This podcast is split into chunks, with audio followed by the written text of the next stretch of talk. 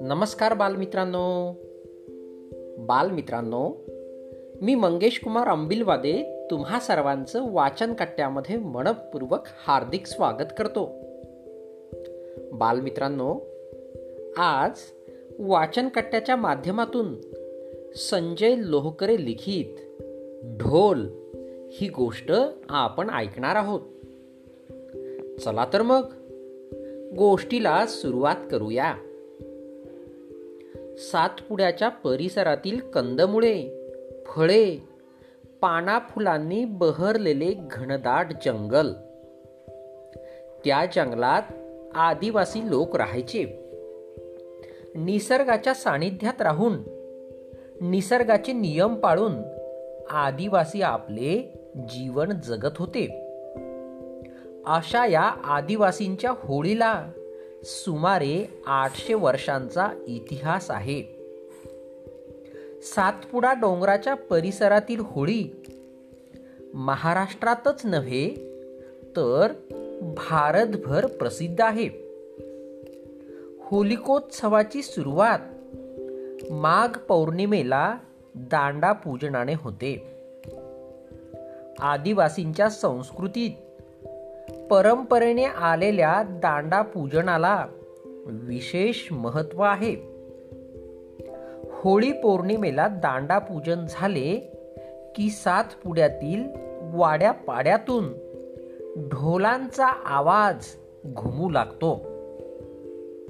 कुडाच्या घरांच्या सांदी कोपऱ्यात खुंटीला आढ्याला बांधून ठेवलेले ढोल बाहेर निघू लागतात. मुख्य होळीच्या पंधरा दिवस अगोदर लहान मुलांची होळी सुरू होते. लहान मुले छोटी होळी पेटवून तिच्या भोवती फेर धरून नाचतात. मुले होळी नृत्याचा सराव करतात आणि त्याच दिवसापासून ढोलांचा आवाज साऱ्या गावात असं म्हणतात घुमू लागतो. अख्ख्या सातपुड्यात ढोलांवर थाप पडू लागते. फाल्गुन पौर्णिमेच्या होळीची जय्यत तयारी चालू होते. पोटा पाण्यासाठी गाव सोडून गेलेले मजूर या सणासाठी हळूहळू गावाकडे येतात. आमच्या गावातील आमच्या डोहल्या आपल्या चिल्या पिल्यांना घेऊन सणासाठी गावात यायचा. अख्ख्या सातपुड्यात आमशा डोहल्या प्रसिद्ध होता. आमशा ढोल वाजवू लागला की वाड्यापाड्यावरची माणसे ढोलाच्या दिशेने नाचत नाचत येत असत. न थकता रात्र रात्र ढोल वाजवण्यात आमशा पटाईत होता. ढोलाचा सांगाडा आंब्याच्या किंवा सागाच्या लाकडापासून तयार केलेला असतो. त्यावर कातडी चढवतात. कुणी ढोलाची पाने बसवतात. कुणी दोऱ्या आवळतात. ढोलासाठी लाकूड कोणते वापरायचे? तो तासायचा कसा? त्याला कोणत्या प्राण्याच्या कातड्याचे पान लावायचे? तो आवळायचा कसा? ढोलाचा नाद अख्ख्या सात पुड्यात घुमवायचा कसा? ही सगळी माहिती आमच्या डोहल्याला होती. जणू काही या निसर्गाने त्याला ढोल बनवण्यासाठीच जन्माला घातले होते. म्हणून अख्खा सातपुडाच त्याला आमशा डोहला म्हणत होता. होळीचा दिवस जवळ आला तसतसे पाड्यावरचे ढोल डोंगर दऱ्यात आणि साऱ्या आसमंतात घुमू लागले. आमशाची ढोलावरची थाप मजबूत झाली. यंदाच्या होळीत खूप ढोल वाजवू. अख्खा सातपुडा दनानून सोडू. अशी जणू त्याने शपथ घेतली होती. होळीचा दिवस उजाडला. आमशा सकाळपासूनच होळीजवळ ढोल घेऊन बसला होता. हळूहळू त्याने ढोलावर थाप मारायला सुरुवात केली. गावातील स्त्री पुरुष पोरे बाळे ढोलाच्या दिशेने येऊ लागली. न कळत नाचाला सुरुवात झाली. सर्वजण एकमेकांचा हात धरून बेधुंदपणे नाचत होते. आमशा मोठ्या रंगात येऊन ढोल वाजवत होता. बघता बघता लहान सहान थोरा मोठ्यांनीही आमशाच्या भोवती रिंगण धरले.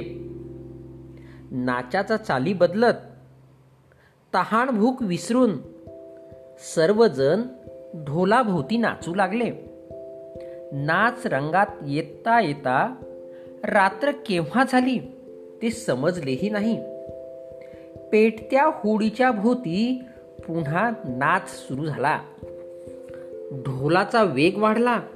तसे नाचणारेही बेधुंद झाले. आणि होळी जसजशी विझू लागली तस तसा ढोलाचा वेगही मंदावू लागला. आमशाची ढोलावरची थाप एकदम मंदावली. तसा नाच एकदम थांबला. कधीही न थांबणारा आमशाचा हात कसा काय थांबला? म्हणून सर्वजण त्याच्याकडे पाहू लागले. आणि एकदम आरडा ओरड झाली. आमशा ढोला ढोलाला सावरत धरतीवर कोसळला होता. ढोलाच्या नादाबरोबर आमशाचा श्वास अचानक बंद झाला. रानावनातील पानाफुलांनी पळस फुलांनी आमशाची डोली सजू लागली.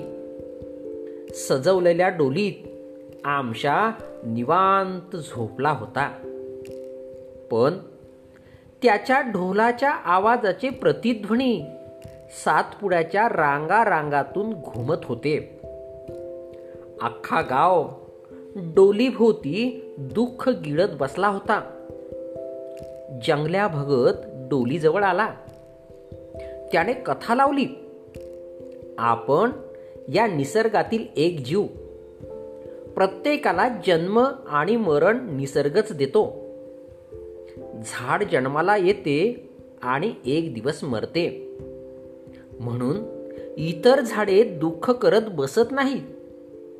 निसर्ग चक्र थांबत नाही. प्राणी पक्ष्यांचेही तसेच. माणूस निसर्गातला एक क्षुल्लक जीव. जंगल्या भगत पुढे बोलू लागला आमच्या जन्माला आला होता तर त्याला मरण अटळ. आता उद्या त्याला सागाच्या झाडाखाली खोल खड्ड्यात गाडले जाईल. त्याचा देह मातीचा. त्याची मातीच होईल. तिथेच एखादी सागाची बी त्या मातीत रुजेल. त्याचं झाड होईल. मोठं सागाचं झाड. त्याचा कुणीतरी ढोल बनवेल. तो ढोल पुन्हा वाजू लागेल. ढोलाच्या रूपाने आमशा आपल्यातच राहील. डोंगर दऱ्यातून नाद लय आणि स्वर घुमू लागतील. आमशाचा ढोल पुन्हा वाजू लागेल. सकाळ झाली होती व सूर्यानेही आमशाचे अखेरचे दर्शन घेतले होते. धन्यवाद.